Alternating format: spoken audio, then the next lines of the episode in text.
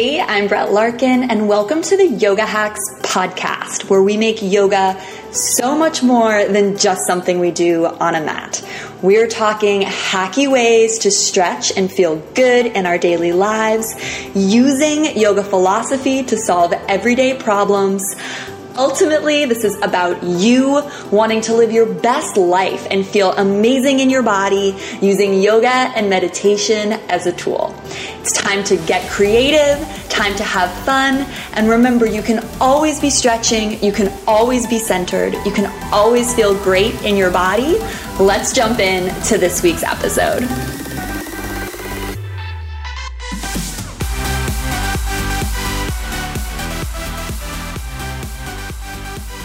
All right, so today I'm here and I'm really excited to be having as a guest on the Yoga Hacks podcast Lucas from Yoga Body Naturals. And I'm to let Lucas introduce himself, but I often get questions about being inverted, about acro yoga, aerial yoga, and Lucas is really, this is his sphere. Um, Lucas, tell us a little bit about yourself and welcome. I'm so excited to have you. Yeah, thanks so much for having me on the show, Brett. I really appreciate it. So, yeah, for everyone listening, my name is Lucas Rockwood, and I'm a yoga teacher and a teacher trainer. And I also do a lot of other things with yoga, primarily products and services. And uh, we have a very large teacher training school in Thailand called Absolute Yoga Academy. And then here where I live in Spain, we have Yoga Body Studios, which are physical studios. But probably most people in the US know us best for our yoga trapeze, which is our inversion device that you alluded to. And here in Spain, we have group classes, but uh, we have students using them both recreationally in their home and also professionally in studios all around the world. So, yeah, at any given time, I'm either teaching or coordinating a teacher training course, working with manufacturers to get our products around the world, and trying to help students improve their practice. Or being upside down, right? being being upside down, yeah, whenever I can, whenever I can. Yeah, so I got connected with Lucas through the yoga trapeze, and we're going to talk a lot about that a little bit later on. But I'm really excited to just have you break down for our audience and for me too a couple things. I mean, what are I want to go over the big benefits of being upside down because being inverted has been, you know, it's a part of the Ashtanga traditional practice.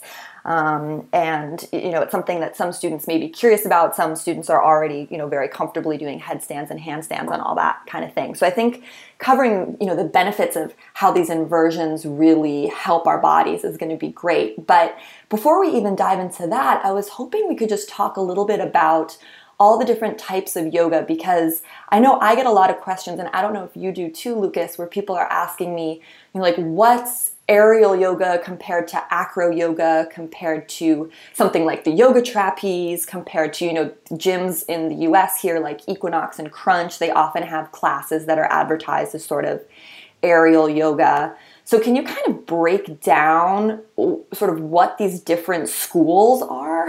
Because there's just there's sure. a lot yeah, yeah, for sure. What happens as yoga gets more and more popular, a lot of the semantics get a little confusing. And so, you know, maybe 15 years ago, if you went to a power yoga class, that was usually like a Baron Baptiste or a Brian Kest style, but these days a power yoga class could be anything. And the same has kind of happened with uh, inversion devices. So if you kind of trace back where prop supported inversions came from, you usually, almost all roads lead you back to 1960s, 1970s, Iyengar hanging from rope walls, essentially. And they would hang from rope walls in their studios, and people still do this to this day. And they would use some kind of padding, either a pad or a blanket or a towel to keep the rope from digging into their hips. And they would hang upside down, usually with their legs crossed, to decompress the spine. So that's kind of the origins of the practice. Over the years, people have started manufacturing all kinds of different things to make this a little bit more easy, a little bit more comfortable, and then also to make it a little bit more versatile. So in a traditional Iyengar rope wall, you just hang there, which is actually amazing. But um, practicing on the on a yoga inversion device is really really great too. And so usually what people are referring to when they're talking about aerial yoga or yoga trapeze or yoga swings, there's lots of different names out there, but there's essentially just two different styles for the most part. I'm sure there's some that I don't know about, but um, one of them is uh, very similar to what is usually called aerial silks, which you'll see if you ever go to a Cirque du Soleil performance, where people are flying from the sky, rolled up in red cloth, and they do all kinds of things on that. Um, and so uh, a lot of aerial yoga is that, where you have this silk and it forms a hammock, and in the hammock you do a lot of different things. The challenge with that is it's quite a challenging practice. It requires quite a bit of upper body strength, and it's very dancey. So it's not very beginner friendly. It's an awesome practice. Don't get me wrong. I think yeah, I'm going to interject a quick moment because I yeah. went to a class like that actually. Sure. Sure. Um, and it was really cool. My favorite pose was like the little cocoon thing at the end, or you just get yeah. to curl up in a little ball and swing. That was definitely my, my favorite. But I do remember that I loved the the class, and it had this silk hammock hanging from the ceiling. But I was really shocked at how much upper body strength and how much core strength was required. I mean, it was a fantastic core workout but it was a little bit of a shock for me at just how yeah like you're saying not accessible a lot of the poses really were for a beginner or someone who's you know newer to yoga doesn't have that crazy upper body strength where they're a rock climber or something. Um, so, yeah, so it's a it's a really great practice and a really great class, and some really great people are teaching it.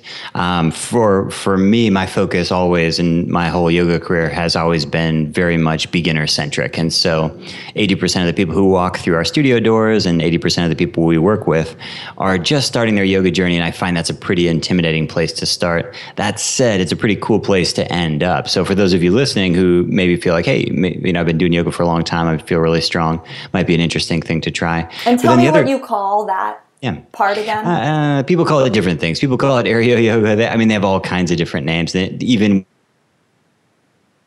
Ooh anti-gravity names. They call it yoga fly. They call it all kinds of different things. So okay, but the big um, differentiator is the silks, the the, the hammock yeah, shape, and that's helpful for yeah. me. even it's like yeah, sort of the hammock. Yeah, aerial okay. silks, people will call it. They, they, there's really a lot of different uh, different names for it. But um, and then the other devices which uh, have become more popular in recent years are are essentially the same idea, except the hammock is smaller. So you can't do like a a full cocoon like you could in a silk. Um, you can sit in it like like a hammock, but it's a pretty pretty small fitting hammock.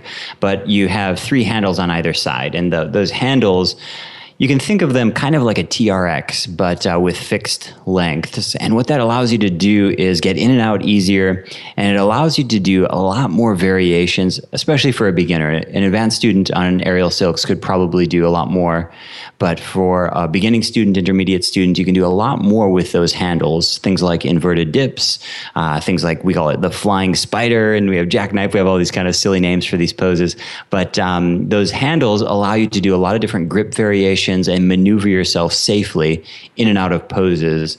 And so those are those are kind of the two big difference in terms of acro yoga generally a brand name that's associated with partner yoga. There's an acro yoga school and it's a it's a trademark name and they do really advanced and also beginner friendly partner yoga, which is a, a really cool organization with with really great teachers.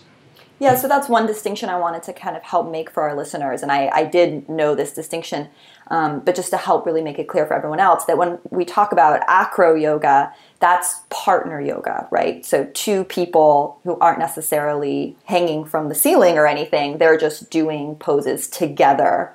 Um, you know, supporting one person supporting the other with their legs while the other kind of flies is the, the really traditional pose, which you might have done as a kid with your parents. Um, I definitely did.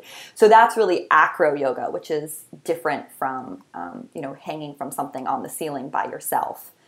And so, kind of, where does the yoga trapeze, your product, fit into kind of the different things you told us about? Is it sort of part of that second category?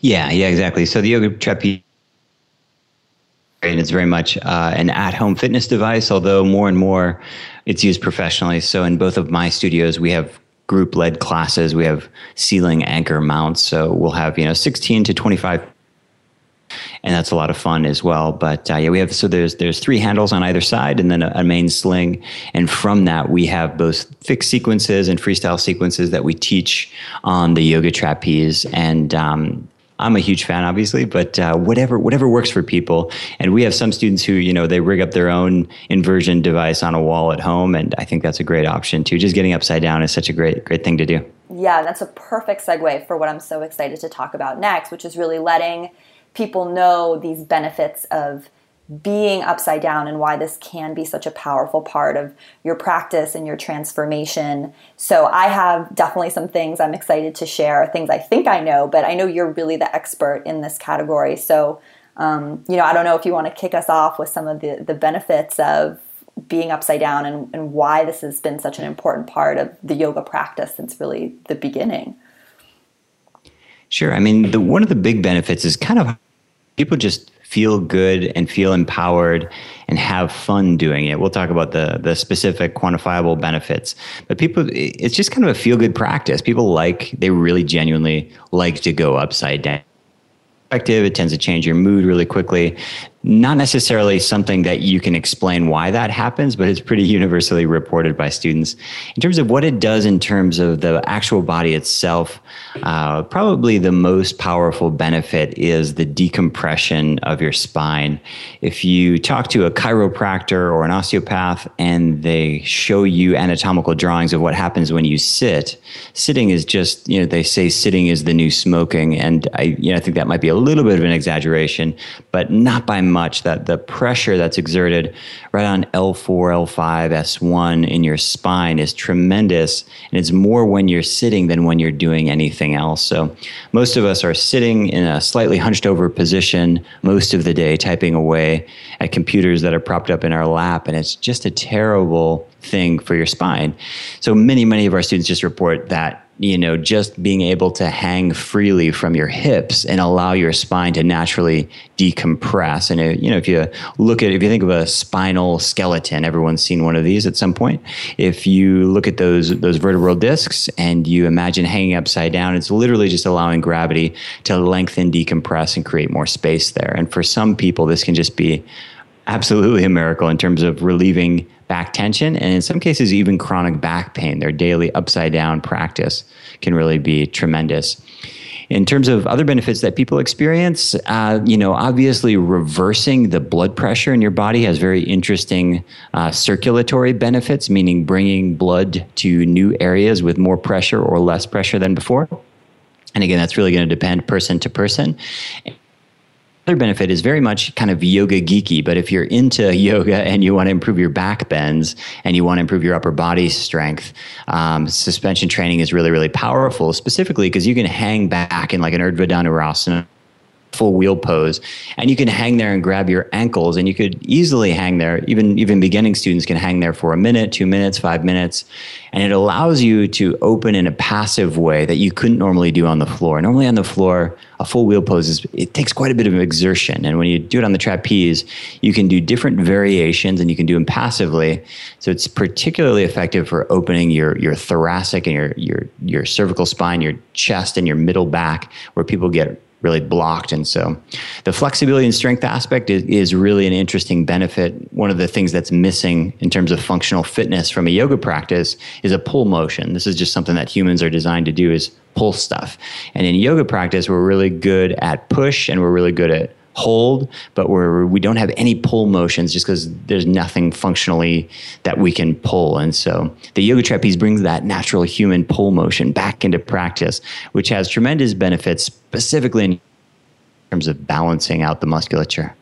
And when you say a pull motion, I'm thinking almost of like doing a crunch or something where you're climbing the, the rope in the gym. That, is that kind of what you mean by pull, just to clarify? Yeah. So when we look at fitness, there's lots of things that do that people do that make you look good but have no purpose. So, like a bicep curl will make your bicep bulge, but how many times in your life have you picked something up off the desk and just kind of curled it up? You just don't do it. It's not really a functional move. But if we look at functional movements in life, anybody living in any kind of natural setting, let's say it's a, a tribe living in the Amazon or whatever it is, part of their daily activity will include push, hold, and pull. So let's imagine they're pushing a, a, a, pushing an animal that you know maybe it's a horse that's stuck, and they need to push the horse, and then they need to hold. So maybe they're blocking a, a, a door from falling over, or they're holding a, a beam in place. That's hold. And the pull motion, you would see that anytime somebody lifted a child up off the ground,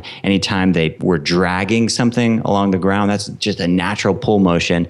And as a functional fitness movement, it's really important and it's it's lacking in, in yoga classes because we don't have anything to drag around. There's no heavy stuff to pick up. Um, our body, of course, we pick up, but we do that primarily from pushing the floor away.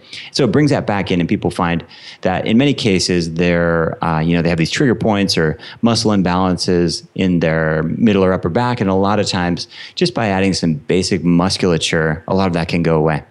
That's such a cool way to look at it. I don't think I'd heard that before. That's that's really fun. The, the pull push hold. I like that. Um, there's a couple uh, other, you know, just to, to share a little bit with my, my experience. I know that when I was doing my training and, you know, first starting to go upside down as a new yogi, um, back when I was first starting yoga, that one of the big benefits I found, and I think you kind of touched on this, but was just it really helped me change two things. One, it really helped me change my perspective. You know, I think it's like if you if you just need a quick uh, change of perspective, or you're kind of right in a bad mood, going upside down and just literally seeing the world from a different angle can be really powerful and really helpful. And then the second thing I remember that was really huge for me was that going upside down and starting an inversion practice for me was so much about overcoming fear because I had so much fear.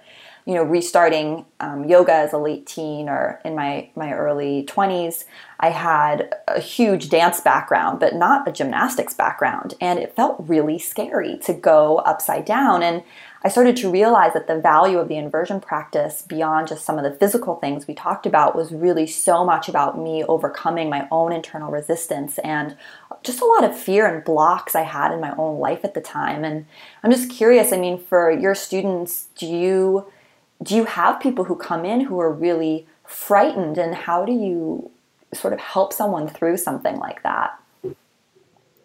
Yeah, I don't know that there's any one strategy, but for sure people are always afraid the one thing that I always emphasize is just the fact that all of what I teach and all of what most studios teach is very learnable. I think people get intimidated because they go on Instagram or Facebook and they see there's just tremendously gifted, physically amazing people right now doing stuff that is genuinely scary and it's never going to work for most people. But whether we're talking about a headstand or a handstand at the wall or inverting on a yoga trapeze or any kind of inversion device, everyone can learn that. We have people who weigh 350 pounds. We have people who are 80 years old. We have, you know, the kids, of course, that takes them about two seconds to learn how to do it, but anybody can really learn it. So I just always approach it that way. I just always tell the story of someone who is exactly like them, whether it was the same age or the same body type or whatever Let's walk them through step by step. The reality is, though, when you do start doing inverted practices for the first time, people do sometimes get lightheaded. They do sometimes get dizzy and they might even feel nauseous. It goes away really quickly. What changes something equilibrium in your ears, or who knows what it is. But um, again, just being open to the fact that hey, the first time might not feel amazing, but you can build up to it surprisingly quickly. Most people can learn a headstand even if they've never done yoga, most people can learn a headstand in about six weeks. And on a yoga trapeze, usually by the end of the first class, people are doing all kinds of stuff they never thought they would do. Cool. And then I don't want to put words in your mouth, but I'm curious on your perspective on this. So, would you say that it's safer for someone to use something like the yoga trapeze because they're putting no pressure on their joints as compared to trying to learn a, a headstand against the wall? Because in that case, someone could, you know, hurt something in their cervical spine or just if they're they're less experienced because it seems with when we take the practice to the aerial level right as you say, all of a sudden all this decompression is happening and there's no pressure on the joints. So, do you sort of advocate that people um, focus on aerial inversions as opposed to regular inversions? I mean, what does your own inversion practice look like? Because I just can see how you might think, you know, why put ever put pressure on your joints if you don't have to? So if you can just always invert hanging from the air, why ever do a normal headstand? Um, so yeah, I'm curious to just hear your hear your thoughts on all that. Yeah, I mean, it's an interesting turn of events that's happened in yoga, and just in the past three to five years, maybe maybe seven years, there's been this big emphasis on the dangers, and a lot of fear has been really spread in the yoga community. And um, I always say, you know, like I can I can insure my entire yoga studio, you know, uh, all my clients and all my teachers for about thirty four dollars per month. So if this was a high risk activity, trust me, the insurance would not be that low. And so it's a really really safe practice. Um, there's a lot of fear in and around inversions, and I think there is some justification to it. You have a lot of people out there teaching who are new to teaching, new to practice, they got a ton of energy, and they make some mistakes. With headstand, the big mistake that people make is they go to the wall, and everybody goes to the wall, and you can never go to the wall. It's a terrible idea.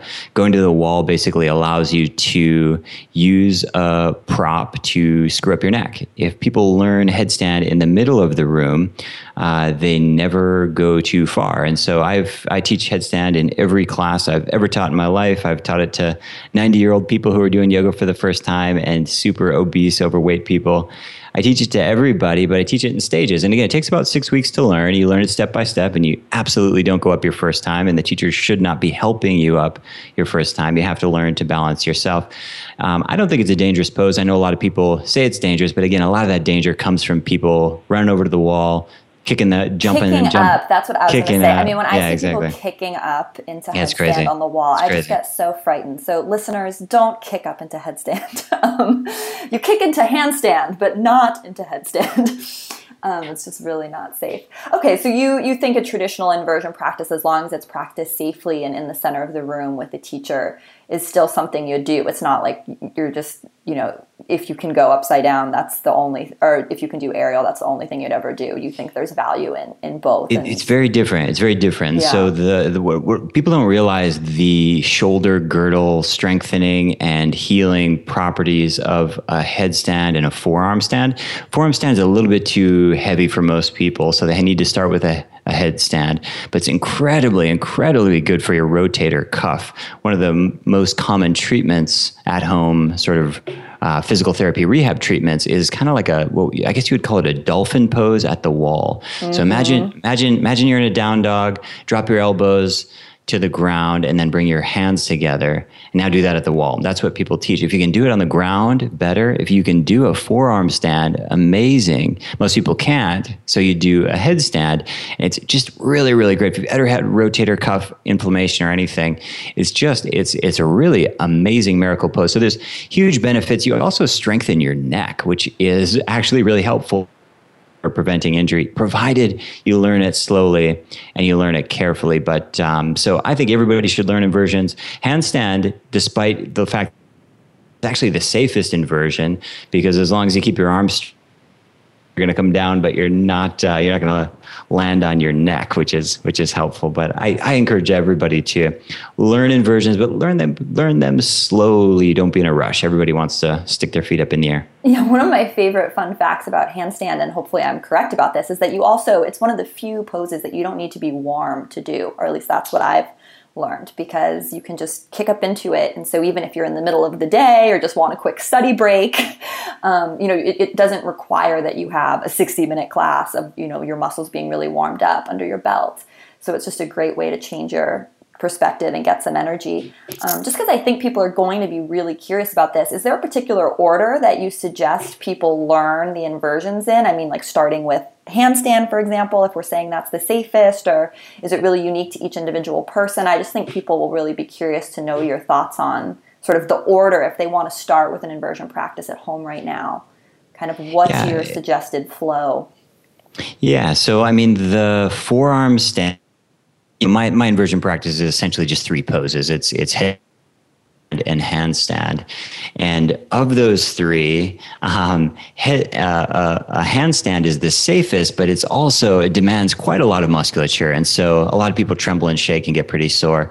And so I'd for sure encourage you to play around with that. Go to a wall, you know, like you said, you don't even need to be warmed up. Just go kick, kick up to the wall and see how that feels. Uh, just make sure, you know, you're within about a foot of the wall, maybe even closer if you can manage so that you don't throw your, your spine into extension or anything like that. But that's a, that's a pretty safe one to play around with and people have a good time. But for the most part, I mean, uh, the the forearm stand is such a powerful pose, but it takes a takes a bit of doing to learn. That's a that that pose doesn't come as quickly, but anyone can learn a headstand, any size, any age, in about six weeks, as long as you take it really, really slowly and you go step by step, and you spend literally days, if not weeks, it's like a down dog with your head on the floor and you're finding your balance. There should be no kicking, no bouncing, no nothing. When you go up into headstand, you just lift your feet up and they go up and it takes a little bit of practice. But I'd encourage anybody who's serious about you learned how to do a headstand. It's worth learning. Take the time, do it slowly. Never use a wall. Never go fast. If you can't go all the way up, totally fine. But uh, take the time. It's, it's a great pose, it's really powerful pose to have in, in your toolkit. And let's go over the best prep poses for people to start working on this. So, obviously, I'm imagining, or from the way I would teach, right, is like plank, uh, dolphin, right? These are all good preparatory inversion poses. Are there some other ones that you'd suggest people focus on if they're just working up to, to this? Yeah, headstand's a funny one um, because you have you have a couple of things. You have very little strength. Uh, it's mostly just balance. It's balance of very uh, of mus- muscle systems and things that you've never used before, and then you're upside down to amplify. So more than anything, it's just finding your balance, and this is why people are able to learn it more quickly than perhaps sticking a handstand in the middle of the room. That usually doesn't happen in six weeks, but people can learn to do a headstand. So for sure, all the strengthening poses help. A dolphin, a downward dog. Um, nobody ever wants to say this, but push-ups are really, really helpful for any kind of inversion pose. I know that's like very fitnessy, but guess what? It works. So mm-hmm. push push-ups are great. Um, and a lot of people you know a lot of yoga students they can't do a push-up and they're wondering why they're struggling with a handstand. It's like you know what? It's fine. Do some push-ups and uh, so that can be really helpful. But also you know there are poses. I always say there are poses that demonstrate and then poses that develop the pose. So an example would be lotus pose. If you want to learn lotus pose it's a really bad idea to do lotus pose. It doesn't develop flexibility. It doesn't develop mobility. It demonstrates. With headstand it's actually a really good developmental pose, provided you do it in the middle of the room, provided you never jump, bounce, kick your legs at all, and you have good instructions here on the right part of right part of your head, which for most people is right around their hairline um, and you're moving nice and nice and slowly. It's actually a really good developmental pose. So doing the pose is a good way to learn the pose. But all the poses you mentioned too are really good prep poses. So things like a dolphin, any kind of plank pose, any kind of sun salutes, all of those will help to build some upper body strength. That's helpful as well. Yeah, an L-shaped handstand against the wall is a really great one. And guys, if you're listening, I do have a video on YouTube that's a handstand tutorial and prep. I don't have a headstand one, but definitely take a look at the handstand one if you guys want to play around with with some of this. Um, I, I, there's a, a, thought just popped into my mind and then left. So I'll, maybe I'll circle back. But I know there was one other thing that I wanted to ask you about when it comes to to all these inversions. Oh, I remember it was um, you're talking about doing the the headstand in the center of the room. And i remember what was really scary for me and i'm imagining this might be relevant to some of our listeners is that when you learn that way you have to also learn how to fall right? Because it's very likely that you'll roll out of headstand right? So do you do you have any tips for people around that? Because i remember for me that was the scariest scariest part. Yeah so there's a couple of things. You know if you're if you're doing it and fallen over, you're not trying hard enough. And so falling over is normal. Um, the first thing is make sure you take off your rings.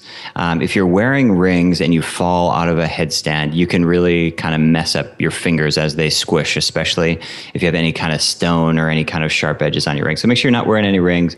And I'd encourage you to take off bracelets as well. The other thing with, uh, with a headstand, if you're practicing slowly and you're practicing carefully, you should only roll back to your feet it's pretty rare when you roll over your head. In most cases, again, somebody's bouncing, they're jumping around, and once in a while, somebody might take a tumble. But uh, yeah, that for me was always the fear, the was rolling yeah. over my head. And I remember my teachers told me if that happens, I need to tuck my chin into my chest. Um, yeah. and then just yeah. go with the motion instead of fighting it. Is is that kind of what you tell people to. The, the, when you're practicing headstand, if you're doing it in the middle of the room and you're practicing slowly and carefully, you shouldn't have to fall over. When you're doing uh, forearm stand or handstand and you're practicing in the middle of the room, everyone's going to topple. Everyone's going to go over the top, right? That's just part of the practice. But with headstand, you don't have to. So be careful, take your time. You don't have to. But as Brett mentioned, if it does happen, you would want to just tuck your chin and just kind of let it happen. When people freeze up, that's when you hear the big clump flap, flap in the middle of the room and somebody lands flat on their back. People generally don't get hurt, but it makes you kind of belly flop, you back flop onto the floor, and it, it sounds pretty miserable. So um, for yeah, the most part, try the, not to fall. Yeah, when you're going with the flow, when you're falling like that. I mean, it also, to me, when I was learning, was really powerful because I was studying so much, again, yoga philosophy at the time. And it's, you know, if you fear and if you tense up, that's actually more harmful. And just like so much of yoga teaches us, it's like if you're falling, you need to go with that and be in the flow, right? And be with your body and, you know, just trust that everything's going to be okay when you sort of roll out of that headstand in the center of the room. Um, and I, I think there's just so much about inversions that teach us so much about you know conquering our own fears and um, seeing things from a different perspective and really being present so that's why hopefully everyone listening will be more motivated after this podcast to experiment a little bit with an inversion practice and as I mentioned, the, the last thing I wanted to ask you was a little bit about inversions and anti aging. So, Lucas, I want to share with you something one of my teachers shared with me and see what your thoughts are because I thought this concept was so, so cool. And what he shared was that one of the big reasons inversions are so beneficial, um, all the reasons that you went over, but he also talked about how you know your heart is constantly pumping blood to your brain and then your brain you know tells your body to move your hand or move your feet or whatever and then when we invert um, we're making that process easier because of your heart instead of your heart pumping the blood up to your brain gravity is working in its favor because your head is below your heart. Um, and that because of this your heartbeat actually slows down when you do inversions. And if you think of a lifetime as being a certain fixed number of heartbeats right or we all have so many heartbeats in our life when you invert and you slow your heartbeat down that way you really are perhaps extending the number of heartbeats that you have. What are your What are your thoughts on this? And um, do you agree with my teacher when he was sharing this with me? Because I thought it was just the coolest concept. I, I, definitely agree with the heartbeat theory. You know, I think there's pretty good clinical data to back that up. You know, you you know, measuring your age, the old yoga axiom is that you know you're not as old as your years, you're as old as how many breaths you've taken, which is probably more accurately saying how many how many times your heart has beat, because uh, those two are, are are correlated but not not necessarily causal in terms of their relationship. And so that's true. The only caveat would be when people first start learning inversions, their heart pretty much races, and so because they're nervous, right? yeah, they're nervous and they're trying way too hard. Like we like we mentioned, uh, a headstand actually doesn't take hardly any muscular energy. It's just balance and uh, you know stacking your stacking your bones essentially. But initially, people's heart will race, and I, li- I like to put heart monitors. I'm into this quantified self geeky stuff, and a lot of people will peak. They'll they'll, they'll go over 100 in, in an inversion, and so in that case, it actually becomes kind of a kind of aerobic. But once you get into it, of course, they can be really really uh, they can slow your heart down pretty dramatically. Um, so I don't know. I, I, don't. I don't like to make big claims with yoga. I know there's a lot of people saying yoga cures cancer and these kinds of things. I know it's really good for you. I know that there's some interesting research about you know you know in terms of uh, improving your mood, and I think there's some interesting thing with telomeres in terms of your DNA and these sorts of things. But will it will will doing inversions make you live longer? I hope so because I'm doing lots of them, but I'm not really sure. Yeah, and with the anti-aging thing too, again, I have no da- data to back this up, but I just think, you know, wrinkles are gravity, right, with your skin going down. So even if you just spend a little bit of time upside down every day, that's gravity in the opposite direction. So I like to think that it helps. but, you know, whatever whatever gets you going.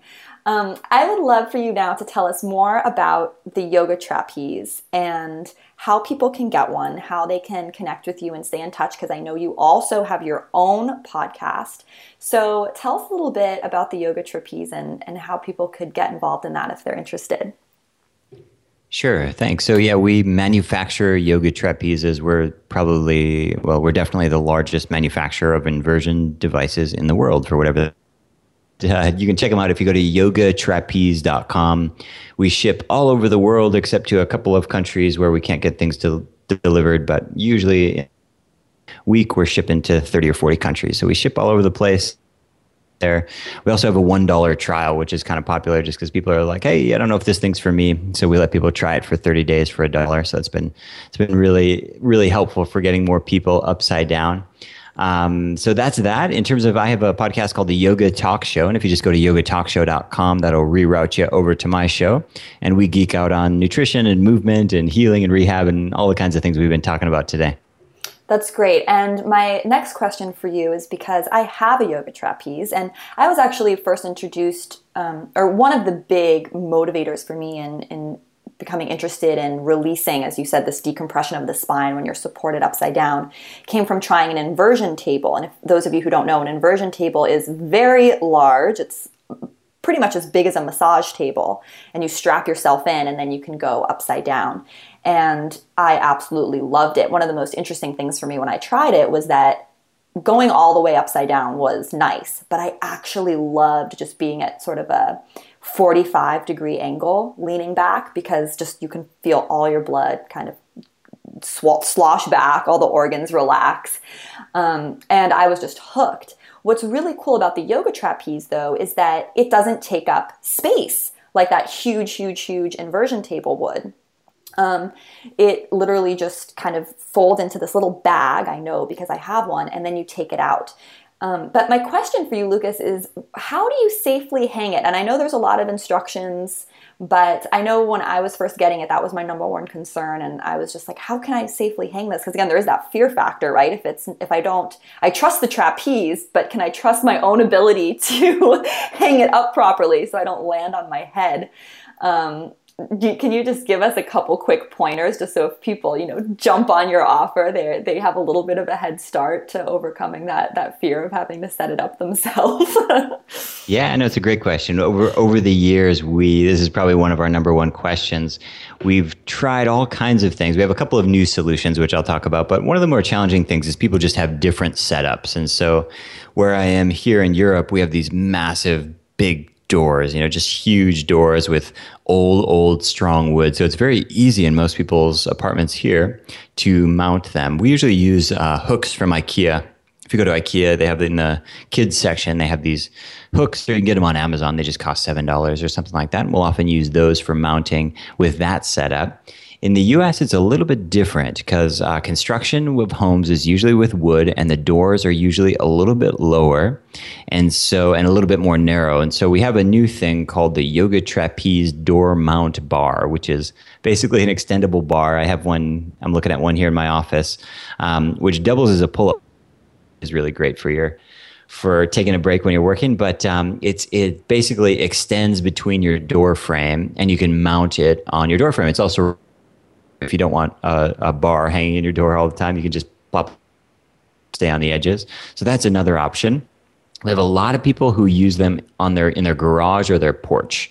So again, in North America, a lot of people, a lot of garages have exposed beams. So it'd be like a two by four crossing the crossing the garage that could be a way. People have um, like a porch or a terrace where it's high enough up the ground that they can hang them from. A lot of people go to the park and they hang them from trees. You have to kind of strategically find a branch that's more or less straight. Otherwise you have to adjust the ropes. But that's surprising. It's easier than you'd think and then the last option is people will go to a park and hang them from a swing set, which is really, really effective and simple. Mm, is you just kind of push push the swings aside and, and hang from there. So um, if you if you go to Instagram and just search uh, hashtag yoga trapeze, you'll see people hanging with all kinds of different uh, setups around the world. Well, I'm going to very much try to do a little YouTube video of me using the yoga trapeze. That has been a goal of mine for a long time. So cool. I will definitely try to do that. And Lucas, thank you so much for sharing your time and your knowledge with all of us. And, you know, I look forward to, to keeping in touch. And I've had such a pleasure chatting with you. Yeah, sounds great. And happy to be here. Thanks for the questions. And if anybody wants to get in touch with us, just stop by our site at yogabody.com. And we're always here. We're always happy to help. Perfect. And I'll put the links to everything below the, the podcast as well. Bye. Thank you so much for listening and joining me all the way to the very end. Make sure you're subscribed to my YouTube channel. You've downloaded my app full of free yoga classes that also has episodes of this podcast right in the app. Jump over to brettlarkin.com, get my free 18 days of awesome yoga jumpstart if you haven't done that already, and start integrating stretching into your day to day routine for real at alwaysbestretching.com. Remember, you can tweet to send requests or questions about the show to at Larkin Yoga TV. And it would mean so much to me if you shared this podcast with a friend. Since you're here with me till the very, very end, I also wanted to invite you to join my private Facebook group where I talk about hacking yoga and meditation into my daily life and give you ideas on how you can do the same, sharing things that I usually just don't feel comfortable putting on YouTube or my public page. Just go to yogahackscommunity.com, all one word, Yoga Hacks Community, and click request access to join. Until next time, remember always be doing yoga, always be stretching.